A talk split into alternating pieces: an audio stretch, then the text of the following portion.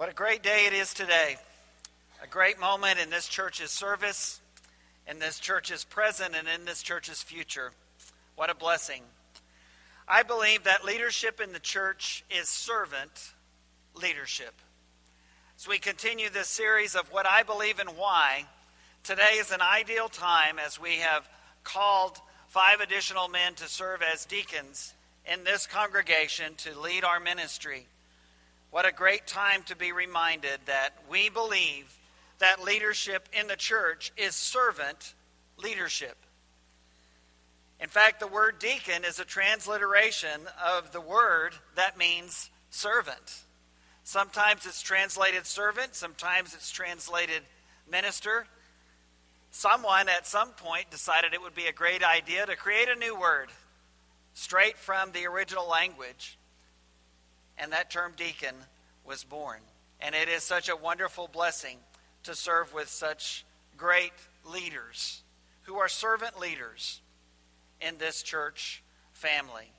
The passages we looked at from Philippians 1 and 1 Timothy 3 and Acts 6 remind us of this great work and how integral it is to the work and ministry and service of the church. We are blessed with such great leaders. We are blessed with six wonderful shepherds and their wives who give constantly, day after day, to serve and to lead and to shepherd and to help this church. We're blessed, I'm personally blessed, to work with such a great staff of co ministers and other staff that provide the nuts and bolts and the daily work that it takes to not just maintain this church life, but to help it to thrive and to grow. Even in 2020, to serve the Lord and to serve others in every way that we possibly can. And what a bl- great blessing now to see these men added to our list of deacons. Now, 18 families. Men who have answered that call with such wonderful, servant, supportive wives and children. It's just such a great blessing to be a part of this church at this moment, at this time. I believe that leadership in the church is servant leadership. And so, as we call these men today into this special service of the church, we remind ourselves that for each of us, one of our primary functions is to serve.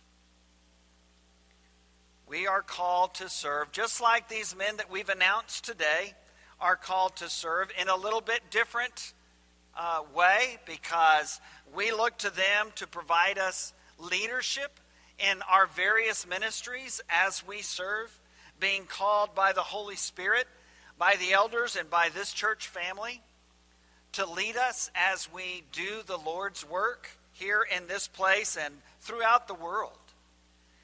And it is answering the call to serve.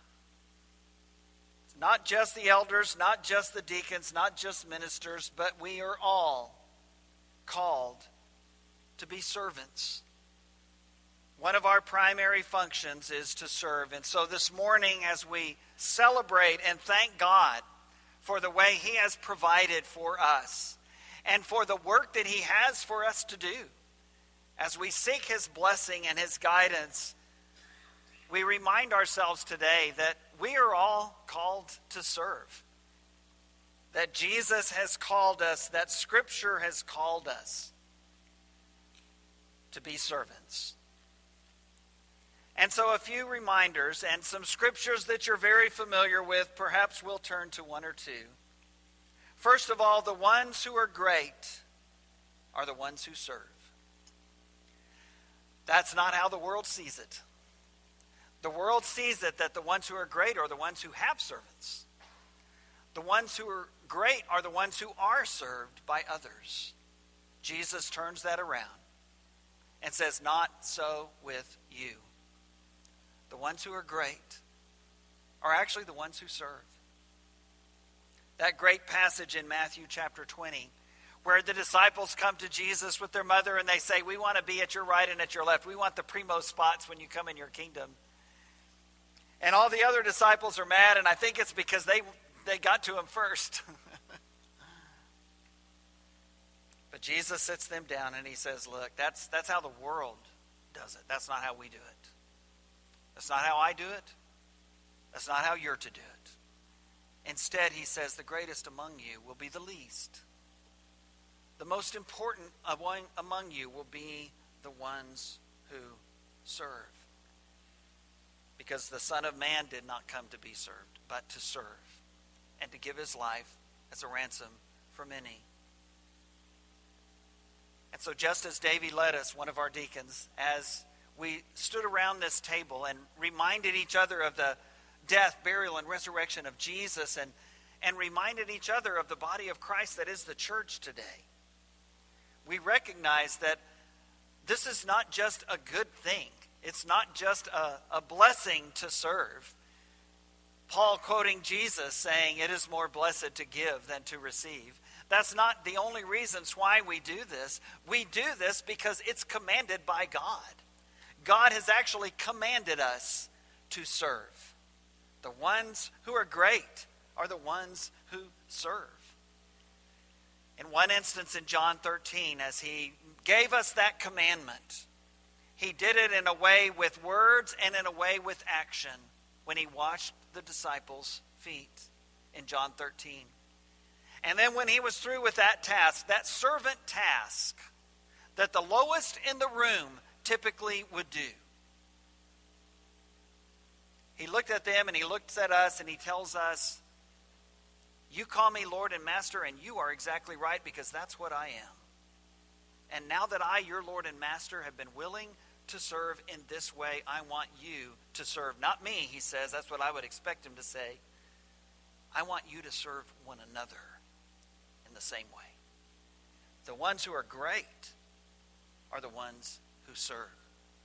Secondly, today, the ones who love are the ones who serve. We will turn to a couple of passages in 1 John chapters 3 and 4, perhaps a little less familiar to us. 1 John chapter 3, these verses in verses 16 through 18. I find it interesting that John 3:16 is such a important and heartfelt, wonderful synopsis of the gospel. And in the same way 1 John 3 verse 16 is as well. This is how we know what love is. Jesus Christ laid down his life for us, and we ought to lay down our lives for our brothers and sisters. If anyone has material possessions and sees a brother or sister in need, but has no pity on them, how can the love of God be in that person? Verse 18 Dear children, let us not love with words or speech, but with actions and in truth. Just like Jesus washed their feet, he calls on us to be people of action, to be people who see a need and try to fill it. People who are willing to have an active love because biblical love is an active love. It's a love that does stuff to help.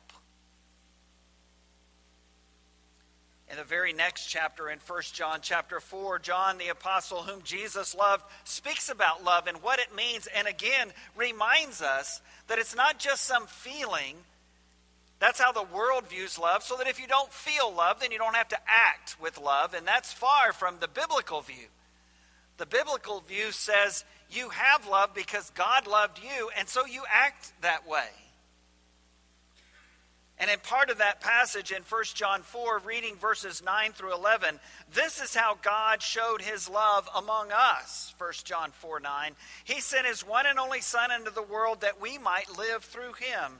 This is love, not that we loved God, but that he loved us and sent his Son as an atoning sacrifice for our sins. Again, verse 11, just like he does in, in John 13, that as he served us, we are to serve each other, not him. John does the same thing with love. In 1 John 4:11, dear friends, since God so loved us, we also ought to love one another. Our love is a reflection of the love of God. It's not a reflection of how we feel. It's a reflection of how God has treated us. How can we not treat others with love?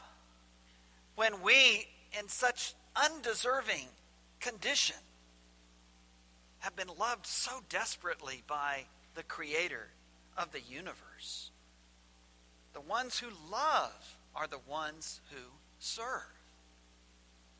Jesus tells that great story of the Good Samaritan in Luke 10 in response to that question that someone asks after hearing the greatest and the second greatest commandment to love the Lord your God, and the second to love your neighbor as yourself. And then someone says, Well, who is my neighbor? Who do I have to love? And that's when Jesus tells that great story that illustrates what we've read already that doesn't answer his question at all, other than to say, everyone. You are to love and serve everyone. And to help when you see a need and can help. Who did the loving thing? After telling the story, Jesus asked the question. And the answer is the one who showed mercy. The ones who love are the ones who serve. Paul says some of the same things in Romans 13, reflecting also on that second great commandment of Jesus to love your neighbor as yourself. The ones who are great are the ones who serve. The ones who love are the ones who serve. And finally, today, the church is filled with ones who serve. This church is, and I praise God for you. What a great blessing it is to work with a church of servants, of people who help, of people who see needs and try to help, try to fill them. The church is filled with ones who serve. This church is filled with ones who serve. And we all must hear that call today. As we see these wonderful families that have been called into servant leadership here in this church family. We are all called to serve. The passages that you see on your outline and on the screen are all passages that say much the same thing. The church is one body with many members, many different gifts, many different functions, and yet a great sense of love and unity with one another. One body, many members. 1 Corinthians 12 says, We act based on the gifts that we have. Paul says in Ephesians chapter 4, and in Romans chapter 12. And Peter says the same in 1 Peter 4, calling out different roles that people have. Nobody has all of them, everyone doesn't have the same, but we all have a place. We all have a role, and the church is incomplete unless you do your part.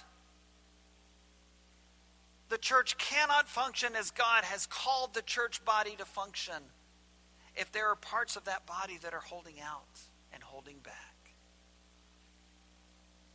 God calls us to be people who serve. The church is filled with ones who serve. Why? Because the community around us, the world around us, needs us to serve. They need our help.